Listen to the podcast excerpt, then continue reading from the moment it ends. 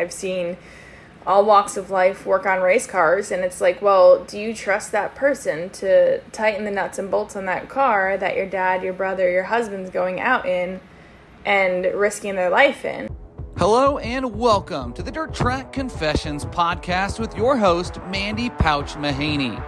The Dirt Track Confessions show starts in three, two, one, and the green is out. Hello, everyone. Welcome to Dirt Track Confessions. I'm your host, Mandy Patch Mahaney, and today we have two guests joining us. We've got my husband, Mike, and man, you know what? Someone that really everyone should know. Alex Stevens. He's shaking his head over here saying no, but Alex Stevens, the OG of OGs. I mean, you've been around for quite a while. Alex, do you mind uh, sharing a little bit about yourself? Um, maybe how you and Mike you know, became BFFs. I don't know if guys use BFFs, but we're rolling with it. Yeah, so uh, been around a while, like six, seven years, I think, at this time. Um, and I guess became friends when I moved out to the area, the King Ferry area, and met him through my father and Jim were friends from yesteryears of racing, back when it was the outlaw circuit. I think at Utica Rome, Fulton, and Brewerton. So they've been friends for a while, and they got us connected. And then I think it was 2015 at World of World Champions down in Charlotte. We got together with Chad and Eric and did some soccer blow up ball sports when we rained out one night. And that's when we really met. That was hilarious. So so Chad and Eric means uh, Chad Holman and Eric Jensen, and we we have to give credit to Mary Lou Sting for for, planning. for planning this, but we we ended up at this this like you you go inside of a of a bubble boy ball. yeah, there you go. Mhm. Bubble boy ball. You're Great. inside like you're you're bubble boy and you are playing soccer.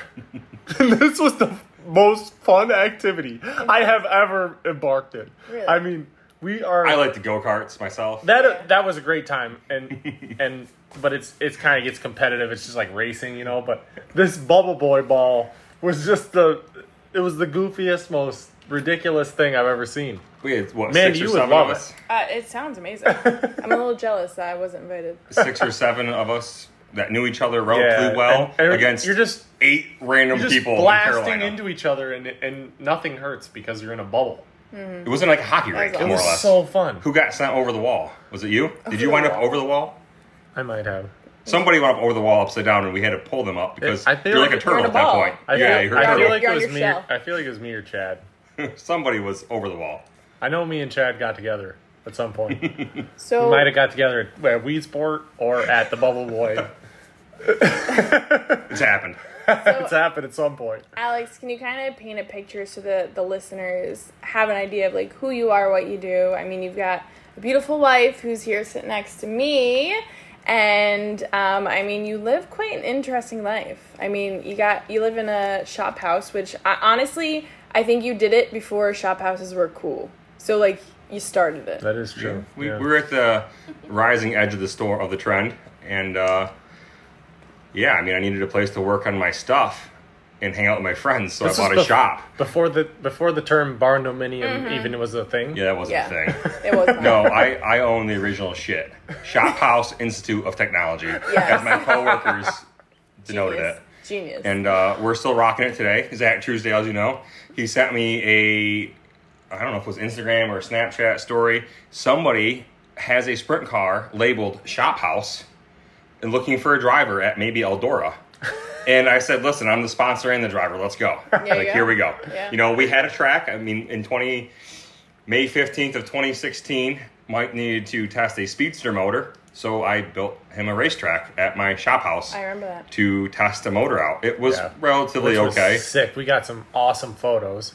Yeah, snow in the background. Your buddy took some photos that I I would use as a profile pic to this day. We won left lift the left front when that was a thing. Yeah, that was that was a thing. Uh, yeah. lift the left front. I think it was. Lift in the left front. We got some harsh comments about what kind of crap track was that, and I think people were like, "Oh, that's somebody's house. That's Yeah, it cool." was a backyard. So it was pretty nice for a backyard track. yeah, that track housed a lot of racing. I mean, La- we raced. Last night there was a huge bonfire on that track. Yeah. So Yeah, that's true. it's used for multiple purposes. Unfortunately, the track resembles a lot like rolling wheels these days. A lot of grass. A little A lot, of- overgrown. lot of you know. weeds. It's one of those really loved tracks that has just gone to the sidelines, and we, everybody wants it to come back, but here we are waiting. So the reason I brought Alex on this podcast was because uh, I feel like it's uh, it's underappreciated how there are there are talented people on the wrenches in the pit area that kind of just jump in whenever they can. And that's kind of what Alex does. Like he he he's busy. He has a lot going on in business, home. Um, there's Planning for a wedding. yeah, there's just there's a lot going on. So whenever whenever I can get him at the races, it is a benefit to me.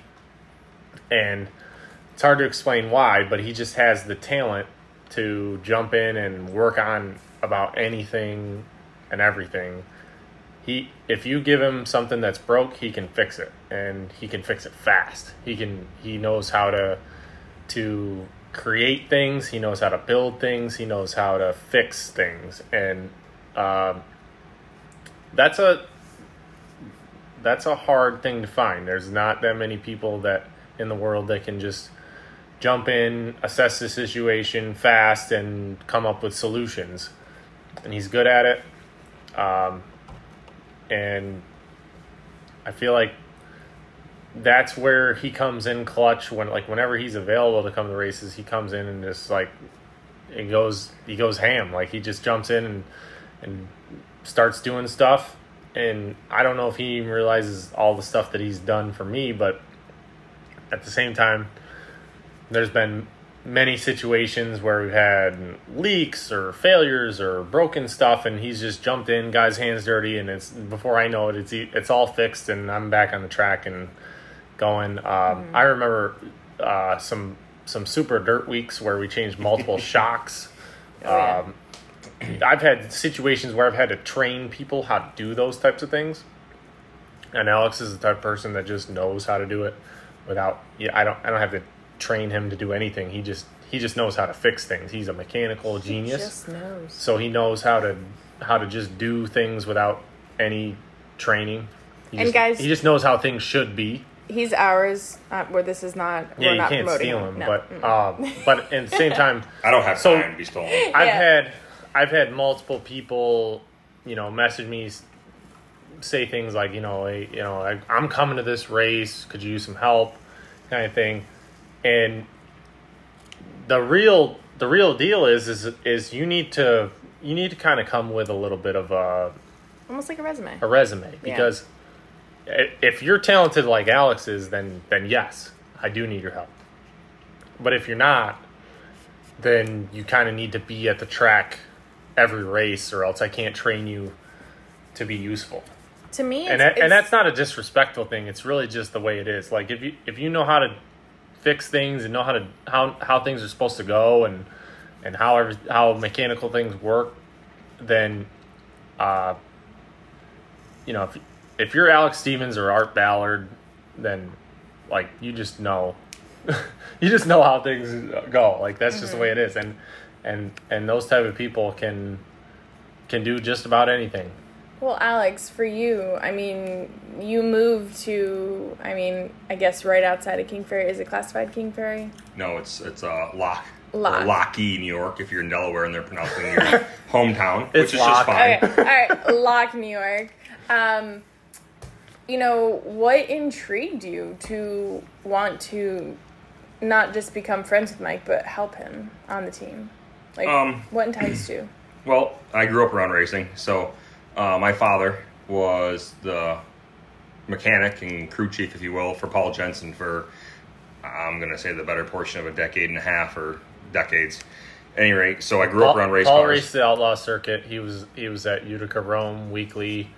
Uh, he would go to the surrounding tracks around there, but that was like his home track. Yep. And so,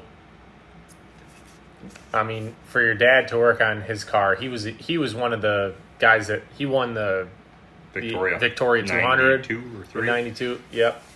Um, very competitive racer. Had good sponsorship at some points. Sometimes not so much. A lot of times low buck. A lot of times worked off of uh, his repair shop to to pay the bills and um, repaired transmissions and rear ends to to get by, and still does that. Yep. But uh, go ahead, finish. Yeah, so dad worked uh, with Paul for quite a few years. Before that, he worked on uh, and helped with Dick Schoonover's race car as a kid. Um, you know, he looked at Dick Schoonover as a father and family, and actually, coincidentally, two of Dick's kids were at the shop today. They were up visiting, camping nearby, and came over to pick up some stuff I did for them Neat. on the side, and they got to see the shop house just as it is. Um, so that was cool. So yeah, dad's my father was around racing all throughout his early years, and then in through a better portion of my life. So naturally, I uh, grew attached to it, being around the race cars and such, and then got out of it for a while. Um, during college, I just got a little too busy with academics and then trying to make some money on the off off sides of the year. So I didn't follow racing much. Every once in a while, I'd turn left and pull in Utica Rome and uh, watch a race on a Sunday night heading back. That was back in the race Sundays. I think Gene still owned the track at that point in time, and Gene is of course from Evanston. So I grew up with you know the later owner, not current, but later owner of Gene Utica Rome. Cole, Gates Cole Associates Yep. before uh, Bill Shea. Bill Shea, and then now Brett Deyo. Yep. So I, uh, you know, I was around those people all a while and got used to it.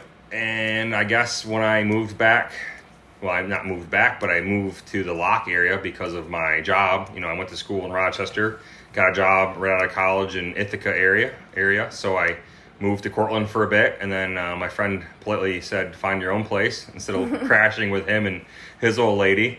So I found my own place, which happened to be a shop, which fit my needs perfectly. Which I think you looked for a shop because you you looked at the potential of well, Using if it I'm for going to money. buy a place to live, I want some I want something where like I can work on my shit. I want to be able to to like build, create, do what I'm good at, and and that's what you're good at. Like you, you're a machinist, you're a fabricator, you're a welder. Like you can do about anything with metal. Yeah, and I had I had stuff strung out from Buffalo all the way to Cooperstown, and then some stuff and out towards Schenectady, even of tools and stuff that I had at families' places and friends and this, there, and that. And instead of having it all over the state, I wanted it in one consolidated location. So a shop was the most ideal type of living quarters, and I really don't need much to sleep at night. Uh, a tent is really good enough most nights. So the fact that I had cold running water and a, a garden hose to shower in kept me from smelling at work, and for three months, and then my neighbor finally fixed the hot water heater that I had and got that going. That was really sweet. Those are surprisingly easier to work on than I thought. Yeah, it turns out if you wiggle a couple hoses, you find the vacuum leak and it's fixed. but three months of cold showers really took care of the hangovers at that point in my life in the morning. So got to work, never once smelled, and people didn't know how I showered for three months like that. But uh, I don't know. There's people doing ice bath challenges now, and I just did true. it because that's what I had to do.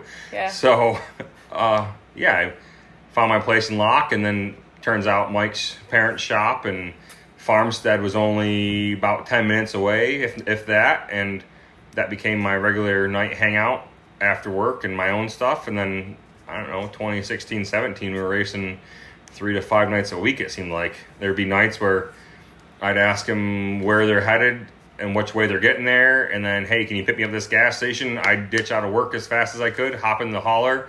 I would ideally try to take a nap, and then I would get to the races, wake up, get a pit pass, go to work. We'd get in the hauler. I would take another nap until I got home, and then I'd do my thing at the house for whatever I needed to do, or go to bed, and then I'd be back to work by seven in the morning, and do it all over again. over again. And we did that for quite a while. I mean, I don't know. The one night, I think you drove us to Williams Grove, Yep. and then we left there at at- one maybe, and I think at five thirty we rolled in, and it, I think The it was old- seven thirty. We got home at seven thirty from Williams Grove. It's a, was it it's that a- late? Yeah. I thought I made it to Steering work by box then. Gotta be at broke. least Oh, I yeah. smashed the wall. Five qualified with no s- no power steering, and then we changed. Alex stood upside down on his head, changed the steering box in the car, First time. got me so I had power steering in the feature. Um, I passed Brett Hearn for ninth on the last lap of the feature. We had top ten. You Yeah, know, it was it was it was awesome. pretty decent. And then we rode home in the Woody, Yeah, and it was awesome. It was a great finish to a great day. Yeah, Long day. and then, you know, whatever sleeping you could do in the Woody, uh, it really ro- handled the road great. seven people in it. Seven people in the Woody was was asking much. And, I, you know, I'm not a small guy myself, so trying to stretch out in that car is asking for a lot. So got home, and I think I just decided to shower and go right to work instead of going to bed because if I went to bed, I wasn't going to wake up in a half an hour. 'Cause correct. that was all I Yeah. had. You got out of the car and you're like, "All right, I'm gonna go to work. See you later, guys." And the rest of us went to bed.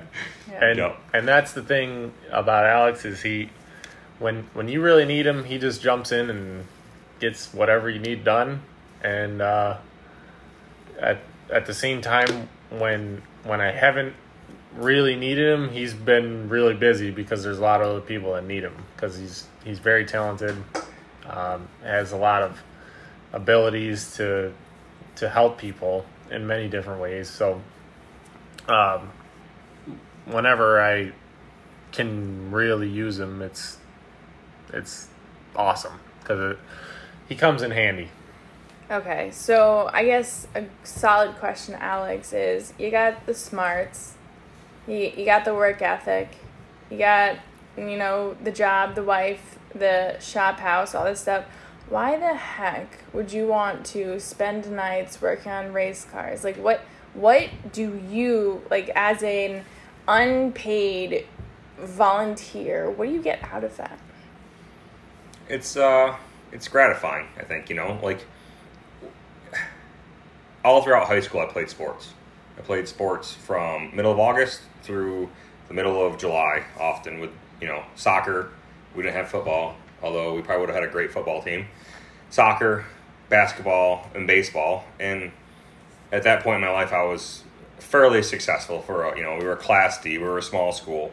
I graduated with 57 kids and it was Oh the biggest God. class ever to go through my school at that time. I don't know if Welcome it still to is New York. yeah small. Yeah, So- same, same here.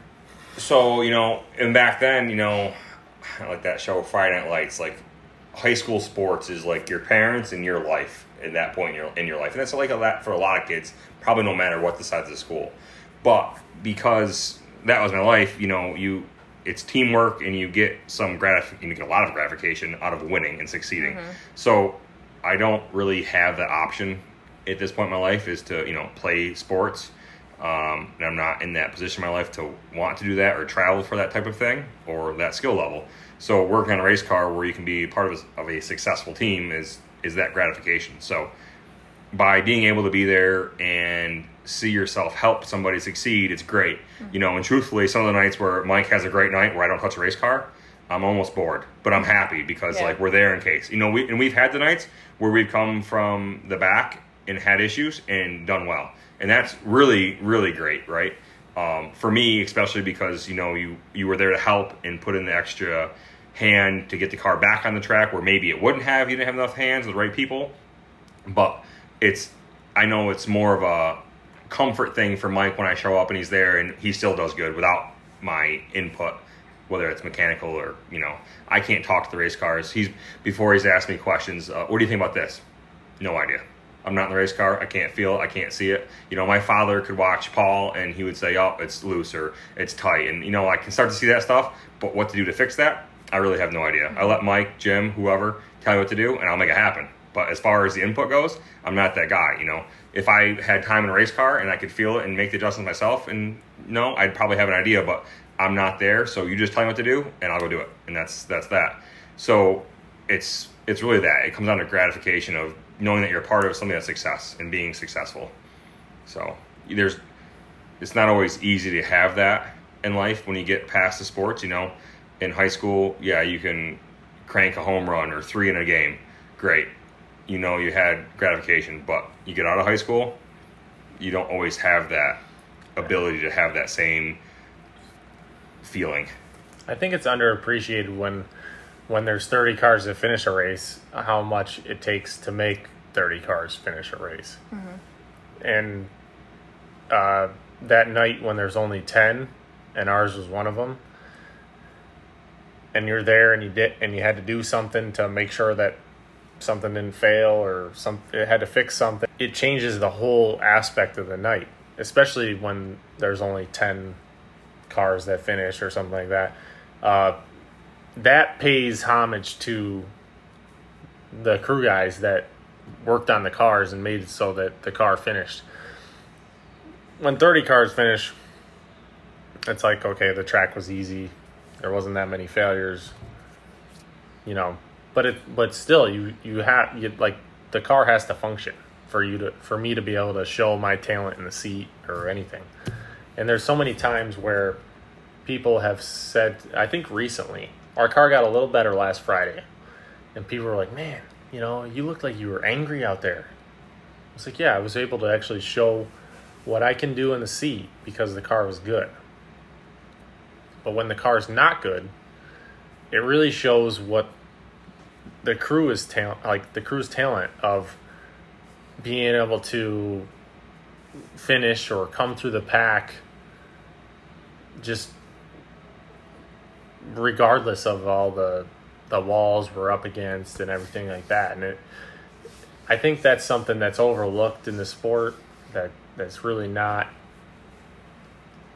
shown that well. Um, some of some of Mandy's videos highlight that a little bit whenever we do have issues, but um, it's it's hard to notice, and there's times where I could really use you, and you're busy, but then there's a lot of times where like I really needed you, and you were you were there and and fixed a lot of stuff so that I was able to continue or or improve on my position, and I never would have otherwise. So those are things that I think that people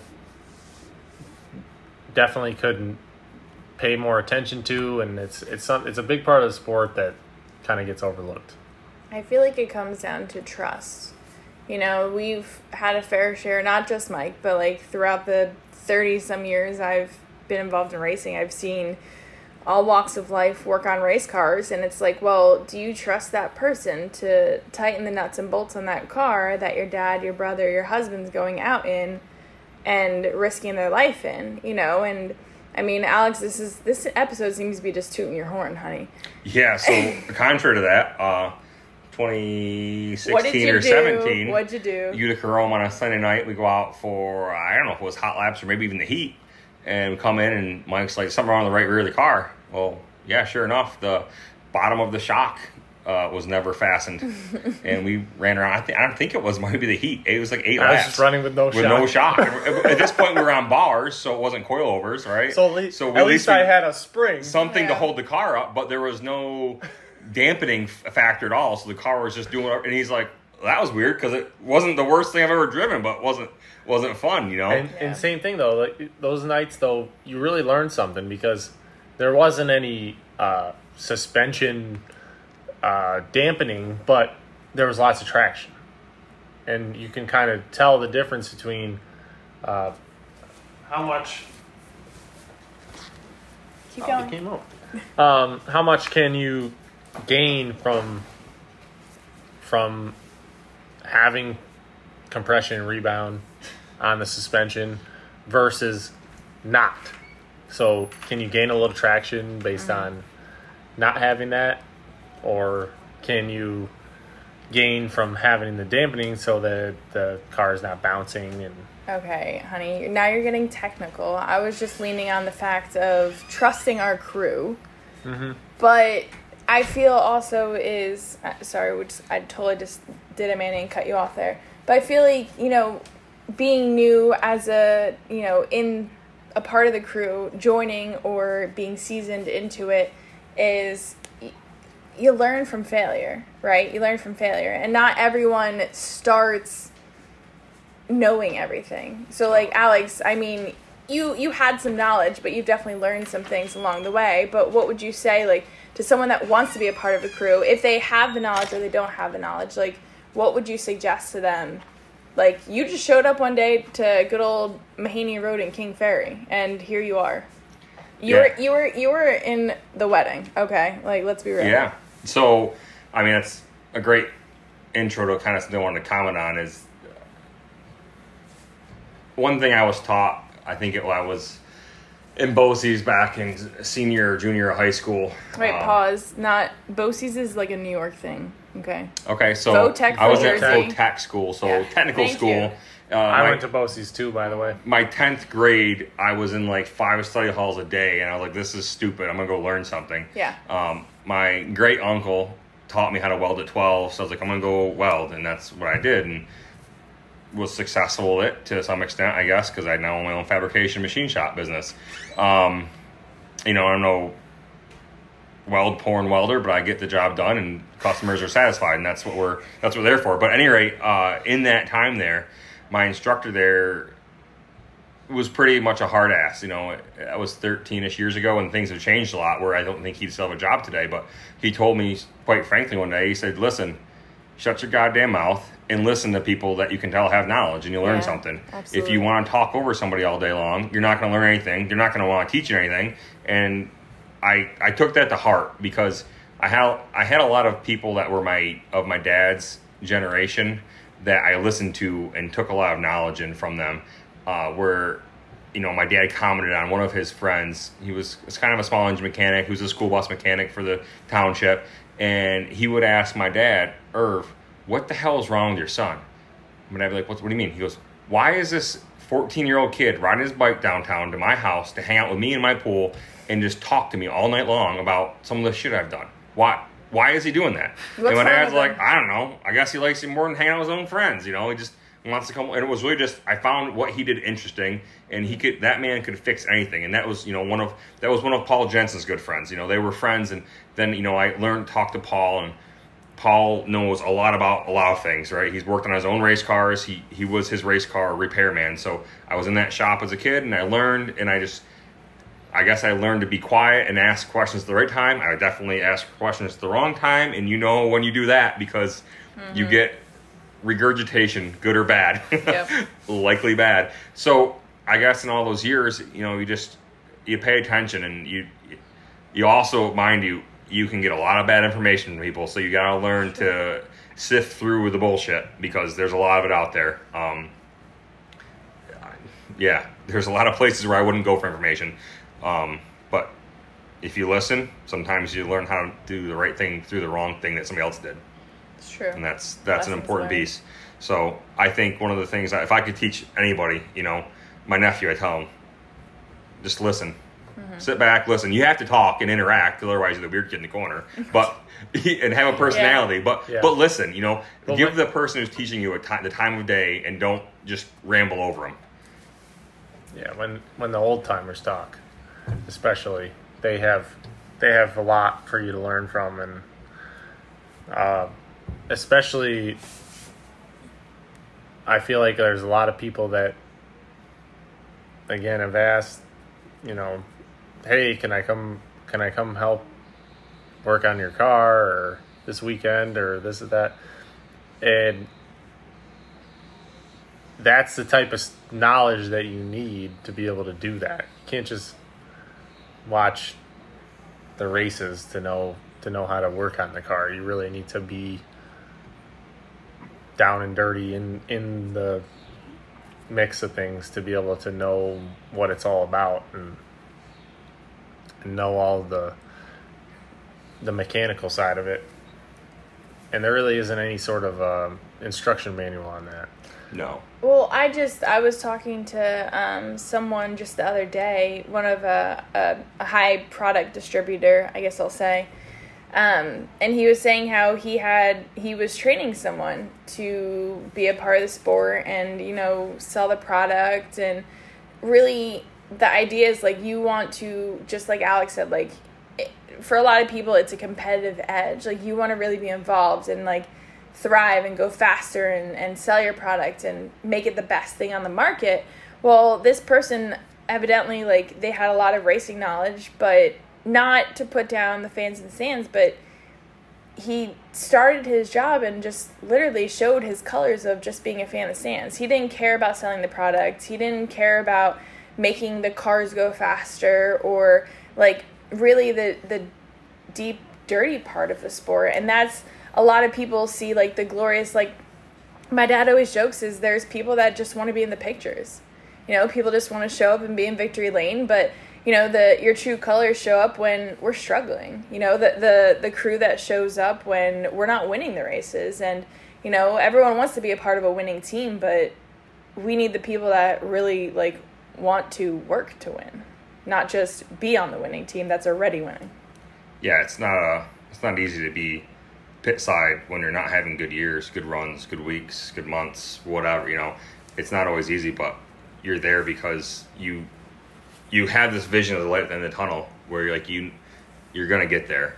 And you can't just be there for two races. You didn't win, you weren't in victory lane both times and leave. yep You know, that's that's not going to work. That's not going to work anywhere. Um, and I, it's hard to instill that in people this day and age. But if there's one thing I could tell parents to do, it would be to instill that kind of uh, mannerism or whatever, whatever that proper term is. Yeah, I, I mean, I would say that there's ma- many victory lanes where, you know, Alex has not been there.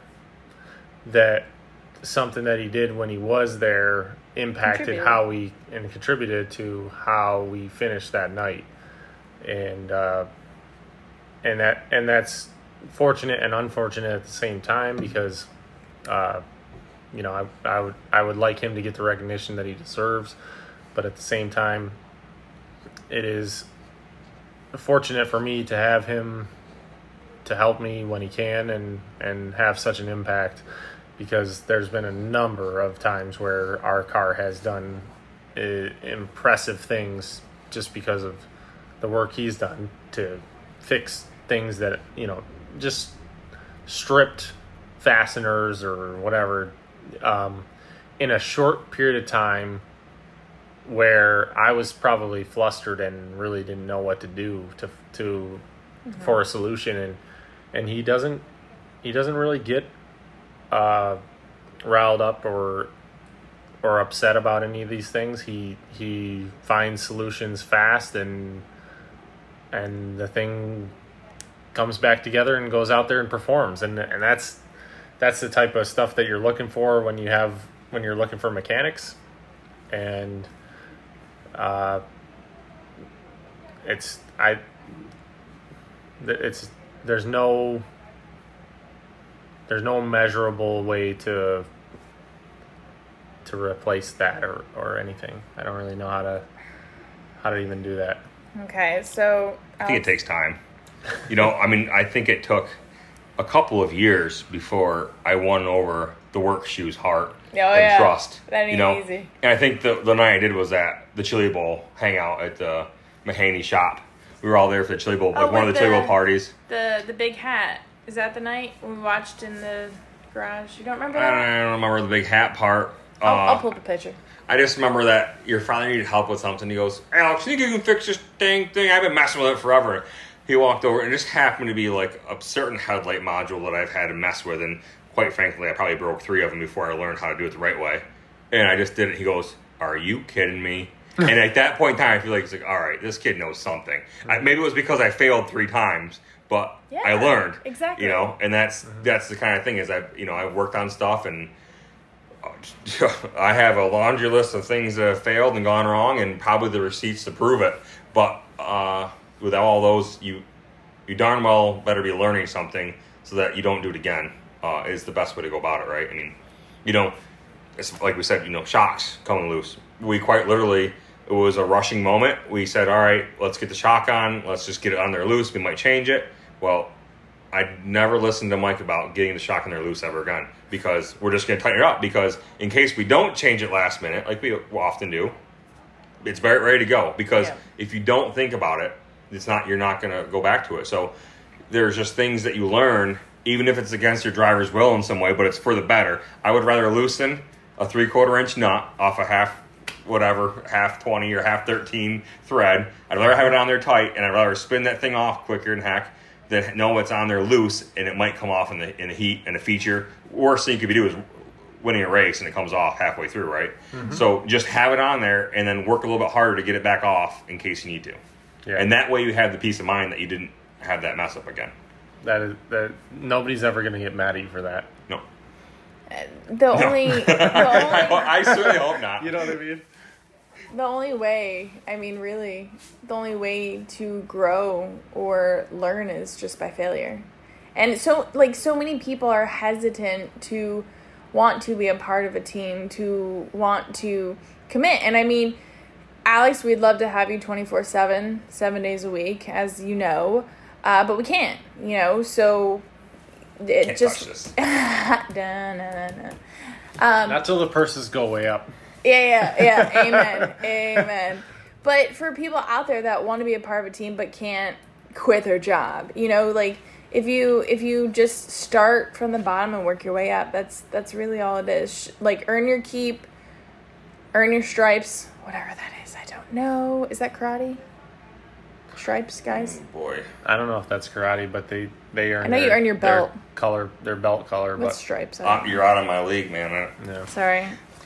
Uh, but I, I think you know to add you don't have to learn from just your failures if you're a part of the team and you're there consistently you can learn through other people's failures and grow with that as well Yep. so don't feel like because you're at the at the team and you're, you're young maybe you're 15 years old and they're not letting you change the tire but if you recognize when Joe Schmo changed a tire and did it wrong, or mm. cross-thread the dang thing, or whatever, and something went wrong in the race, learn from that. And then when somebody's asking you something, if you can have a intellectual comment back about what you saw happen and how you took it in, that also builds your trust with the person that you're working on or for.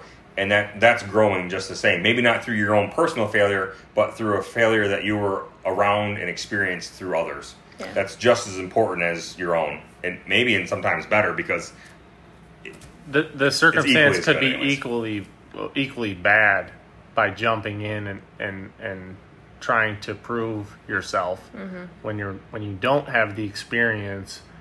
Uh, you can put my life or someone else's life in jeopardy by not knowing what you're doing. Whereas, kind of being more receptive and listening and paying attention can teach you what you need to know to not do that.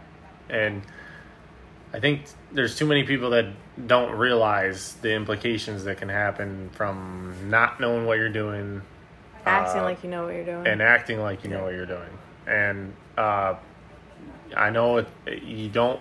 Everybody wants to be a big deal. Everybody wants to be able to jump in and and be important. But it's way important, more important to learn and do things correctly than it is to like look like a big deal because know your limitations. I mean, Yeah. a month ago, maybe a month and a half, I don't know, it's, time flies. You won Malta on the Friday night, right? It's the night I went up there and helped in the shop for two days, and you asked me, hey, tighten this line up. What was a fuel line? And I said, nope, that's all you, buddy. And I, you know, I've been working in your car for what, like I said, seven yeah, or eight years, is, and, and I this just is said, no. Alex. I would I would trust Alex to tighten that line every day of the week, but he knows his limitations. He's known like, well, I don't want to be responsible for that type of leak. Yeah. A leak at the carburetor as soon as it hits a header after five laps, Yeah. it's a fireball. Meanwhile, And- somebody that doesn't know would respond that has never torqued a wheel would say, "Oh yeah, I'll get I'll you know what size wrench do I need? I'll, I'll tighten that up," and that'll tell me right there that they have no idea what they're doing because the fact that they're not afraid of that tells me that they really have no clue that how bad it could be if they did that improperly and that's the type of thing that that I think people need to pay attention to because if if you don't know what you're getting into, then don't get into it. You know what I mean? Just just, Just know your back, limita- know back your up and learn a little bit before you jump in. Yeah, know your limitations and be honest. Honesty is honesty And is the best, thing. policy. Mm-hmm. Yeah, I've had a number of times where people have told me, you know, hey, uh, you know, one of the lug nuts was loose on on this wheel, and I said, uh, okay. And they kind of expected me to be angry or upset that that someone you know, torqued the wheel improperly or that, you know, that that wheel could have fallen off. But I said, no, this is no, this is a learning experience. This is great. Uh, the wheel didn't fall off. You told me that there was a problem, and we can now fix the problem. That is not an issue. Uh, what bothers me is when people try to hide it from me. Yeah. Yeah, it's not good. Somebody somebody says, "Oh, yeah, hey, hey, uh, um, this this lug nut was loose. Don't tell Mike." And it's like, what? Why would you? Why would you not tell me? Because I I'm not going to be angry about it. I just I just I know how to fix it. I know how to tell everyone what to do so that this never happens again. Put it on a checklist. Right. Yeah. So that's the part that the difference between inexperience and experience that that can really make a difference. Well, we all have to start somewhere. But being this is Dirt Track Confessions, Alex, I'm going to put you on the spot. Are you ready for this? Probably not, but I guess we're here for it. So So, my. I mean, it's been seven years since I've met Alex. And I guess that. What, when did you move into your shop house? Was that about a little over seven years ago? no, it was uh, eight years and like two months and five days ago. I don't know the exact Oh. day without doing some more. okay, all right. So yeah, yeah. Um, so my first impression, I remember meeting Alex, and uh, you don't have to correct me on this if you want. Go ahead. But I remember meeting you. We went out on the lake on a boat. We were living this glorious day, and Alex is trying to feed me some kind of fake fish, lobster, crab. Oh, crab. Crab, was it crab. crab crab casserole Oh or my was God. it just straight It up was imitation straight up crab? imitation Imitation crab. That's what it yeah. was. Oh yeah, absolutely. I was like, who is this guy? And he's trying to feed me. I mean, I'm not a meat person, so you had me over there, but like, I've never had imitation crab, and that was the that was the beginning of Alex Stevens, and It's I cheap. mean, Three ninety nine a pound. I mean, that's cheaper. It's almost as cheap as bologna. And This at that point in my life, that was where I was Well, at. that's what I'm getting at. That's what I'm getting at. It's like, Tonight we're having steaks. yeah, we had Yes, we had yeah. tenderloin and ribeye uh, Alex is the man. in Brussels. It was awesome. But So, like that, it just goes to show, Alex, like where you were and the determination drive you had to get to where you are, and where you're. Like, I have no doubt where the like what the future holds for you. But the dirt track confessions part is we're gonna put you on the spot, and I really, really hope oh, that wasn't that the spot. No. Oh, I thought answering what that was. The Yeah, it was spot. the spot is. I'm. I wish you guys could see their faces right now. Alex, I want you to give me a good story of you and Mike. Something that many people don't know. He's looking at me smirking, like, "Be careful, Alex. Don't do it." But I I think the best was I don't know if it was 2016, 17. We were on a wine tour, and it was Oh, my. I've heard about. I wasn't there for this. I heard about it. I it. don't think it was like my wife's birthday, but maybe it was like her belated birthday. And Mike, we had I think he had a rain out, and you were able to make it like last minute, like Yep. ten minutes before the the bus left the shop house. Same thing's like- gonna happen for your wedding. Oh, Yeah, absolutely. yeah, and, He- uh, wait, mind you, pause. Alex is getting freaking married on Fulton 200 weekend. Yep, it's Mind true. you. I did Mike the favor and said, "You are expected the wedding, rain out before the wedding. If But- you don't rain after you win it, you get down there as fast as possible with everybody that you can bring with you because We're, we're we don't bringing the care. trophy. We're bringing the trophy. Bring everybody. Which I 100% appreciate, by the way, just Wait. because oh wait. you can, pause. Yeah, It- you can't expect a racer to skip a race, but you can you can 100% expect me to show up afterwards. So Yes. Alex's wedding, mind you, like I love this idea. The theme is great. If you, if you, anyway, I highly doubt many people know Alex's wife Nina. Mind you, they're already married, but we're doing a Yep. wedding all over again. But the theme is completely. Everyone has to wear black. So Mike, you're gonna have to wear your black uniform. Yeah, Simpson. Perfect. Right. Sold. Can I at least put a fresh one on so I don't smell? Yeah, yeah, yeah. You're gonna sweat yeah. anyways. We're gonna, Yeah. If it's anything like your wedding, we're gonna Okay. dance till four in the morning. We're Yeah, ripping up the so dance floor. that's all right. Okay, so, So story. ba- yeah, so Mike somehow made it in time for the boss shuttle, whatever you want to call it, to take uh, I don't know twenty sober people this time across Seneca and Kew counties wine touring, and it's always a good time. And we had a great time. And somewhere in the middle, Mike rips out like I want to say it was a brown sandwich bag Oh yeah. With like two hundred dollars in one dollar bills, and hands it to my girlfriend at the time, and said, "Here, this is your birthday present. Have fun." Out of the blue, like. So what she do? Like I think she partially hands it out, partially just throws it in the air, and starts like a party on this bus that happens to have a stripper pole or a dancing pole. Let's keep it classy. A Yeah, dancing yeah, pole. a dancing And uh, we quite literally just had an awesome time dancing to music because we were all having a blast. And then the better part of that was we went home and we got out for some reason a couple of my trucks and used it on the shop track. And I went from almost a lap down to I passed Mike Mahaney on my own track. I did slide job him, almost wrecked two of my trucks simultaneously because I owned both of them. And then uh, until I lost four wheel drive, um, he passed me back. But then because of that, the truck was blown up with a brick on the throttle until until we broke a timing chain, um, which was Completely destroyed that. great fun. Uh, I had it sold until I blew it up, and then I just scrapped it. But I don't regret any of that. We talked earlier about the couple regrets I have in my Yeah. life today. That is nowhere near the top 100 of anything I could imagine regretting. That day was epic. There, Was- there could be no regrets. No, it was No. fantastic. Not even one letter. So know that's Alex. I was just telling Mike the other day. I was like, I wish more people could just get to know Mike on like our level. Everyone would love him. So Mike, pressures point here. Mm-hmm. Give us a story of Alex. I just, I have to, I have to put it back to the, the racing deal where, um, I don't, I could tell, I could tell a number of stories about Alex from when we were partying on a boat and doing backflips, but I, I really think for this podcast, what would express his talent is Alex shows up one, two, three, four, five times a year to help me, and I'm on a professional race team.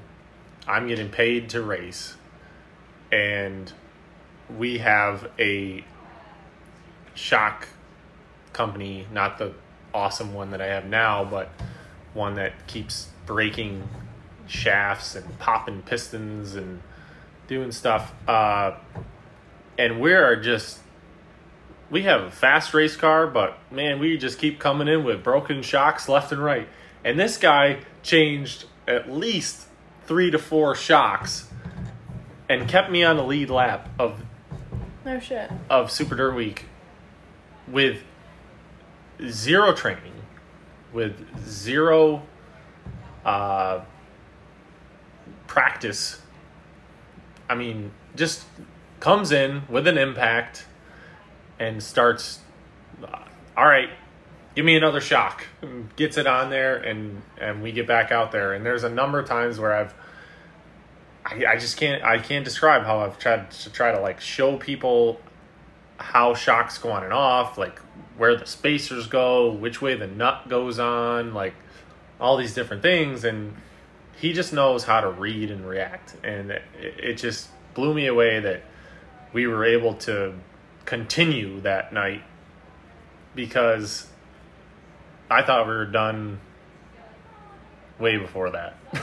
Honestly, It was all good until the torque arm, but right? he just yeah, like he just kept hammering more shocks on the car until until we finally broke the torque arm, and uh, at that point we were done. But uh, there there really isn't a whole lot that can stop this guy from fixing the car and getting me back out there. So, and even the torque arm. Um, now, now I can really say this. If we were on a different team, he probably could have fixed that freaking thing Yeah. and got me back out there. But uh, they were kind of like, eh, you know, time to call it quits Yep. and gave up. But I don't think Alex would have gave up right there. Never. I think he would probably fucking throw a chain around it or a ratchet strap and fucking set me back out there. Send and, it. and I and I and I can 100% say that he would have had a solution for that problem. Yeah. Um, and and that my you know my crew chief at the time kind of gave up. So um, I would pick him mm, you know, hundred times over over what I had before. So that's that's really awesome, and uh, and I I don't. That's the best story I can tell about his character and like what what he's capable of mechanically, and I just I don't know. So, um, I guess we'll. This has been going on for a while. Um, Alex, I will have to say is that I don't. I don't know how to explain it, but needless to say, if it wasn't for you and your wife, Mike and I probably wouldn't be together. If you remember that that one time. Uh, I'm not going to go in full detail. We can say that for you guys for another podcast episode. But it just goes to show, like, this episode is pretty much a, a fluff of the ego to Alex. not to lie. We just, we were like, you know what, guys, it's the 4th of July. We're having a few beverages. And we're like, you know, we'd love to have Alex on. He's a character, he's a great human being. We would trust him with everything and then some. And, you know, yeah, what was it, six, six, six years ago, six and a half years ago, it was Alex and Nina that came in clutch that mended Mike and I. We had a wonderful start to our relationship. And uh, they came in clutch and saved the day. And Talk some sense into me. more you, absolutely. Absolutely. Thought we scared Mandy away when she stepped on a partially eaten mouse by one of my Oh cats my in the shop house That was yeah. with a bare foot. Mind you, I yeah, I had to stay at Alex Nina's house, and oh, that's a that's a we can save that story for another episode. I just felt bad. That was disgusting. that was disgusting. Mind you, Still have the wait, cat. Great mind cat. you, I'm allergic to cats, guys. I'm allergic to cats, so the the hoops I would go through for my husband, I was determined to make him mine, and here we are. So thank you, Alex. which Alex helped make. Uh, which Alex helped make obvious, more obvious to me Yes, because Mike has come a long some way. of the, some of those things were overlooked by by even myself prior to. You know, sometimes you need a little eye opening experience. Mm. you need to, that. You need that friend to, to know, like, hey, you know, like, you don't realize what this girl is doing for you in your life, and that was big for me. So Alex is our hidden gem that not many people get to know about or get to see, but he does exist. And hopefully after this podcast we've fluffed his ego enough that he comes to more races. We're trying. We're trying. if I, as long as I'm stateside and not buried in some work, I'm I'm there. Plan to go tonight. That was Yeah, was on the list go. tonight finally, and then uh, things went a little sideways with Mother Nature, and well, I'm pretty happy we're here tonight doing what we're doing tonight too. Yeah. Instead, So- we're having steaks by the lake and doing a podcast. Drinking some And, uh, margaritas. there's a mighty fine Sunset. Uh, sunset. So I think Mandy is going to wrap it up based on my recommendation, so we can go enjoy that with a beverage. Not that I want to cut you guys short, but here we are. I'm doing it. think Alex that's a is- perfect wrap up. I think he's getting a little dehydrated. So thank you guys for listening. I hope you enjoy this. Make sure to subscribe to all of our platforms, like, follow, share. Uh, find Alex. How do people find you? Alex Stevens. That Stevens kid. Yeah. Eleven. Or that? No, it's just that Stevens kid. Yeah, I don't even know my own Oh user God. handle, whatever, whatever that is. Okay, yeah. well, he's that Stevens kid. So, Alex, thank you for joining us. It has been a pleasure, and I hope we can have more of you. You're very welcome, and I appreciate the fluff and vow of confidence. Yes. It's been a, it's been a wild and awesome ride. Make sure you- you also follow Valley View Fabrication. Yes. Plug. Yeah, I don't know. plug. It's Valley View Fab Machine. Maybe I think it's been about a year, maybe ten days short of a year since I posted on there last. Oh my I've been, God. yeah, I've Busy. been, I've been told that I need to. You got to realize again. when a, when a business doesn't have time to do their uh, advertising, that means that They're they're, good at business. Yes. Because they're actually doing the real work. Yeah. Not worrying about trying to get more work. So Yeah, if you're we're in the uh, Cayuga Lake area, hit him up for all of your fabrication needs. yeah, absolutely. Not that he needs more work. 'cause No. I, I could use his help. So stop giving Yeah. him more business. Just kidding. okay, bye guys. Adios, amigos. See you.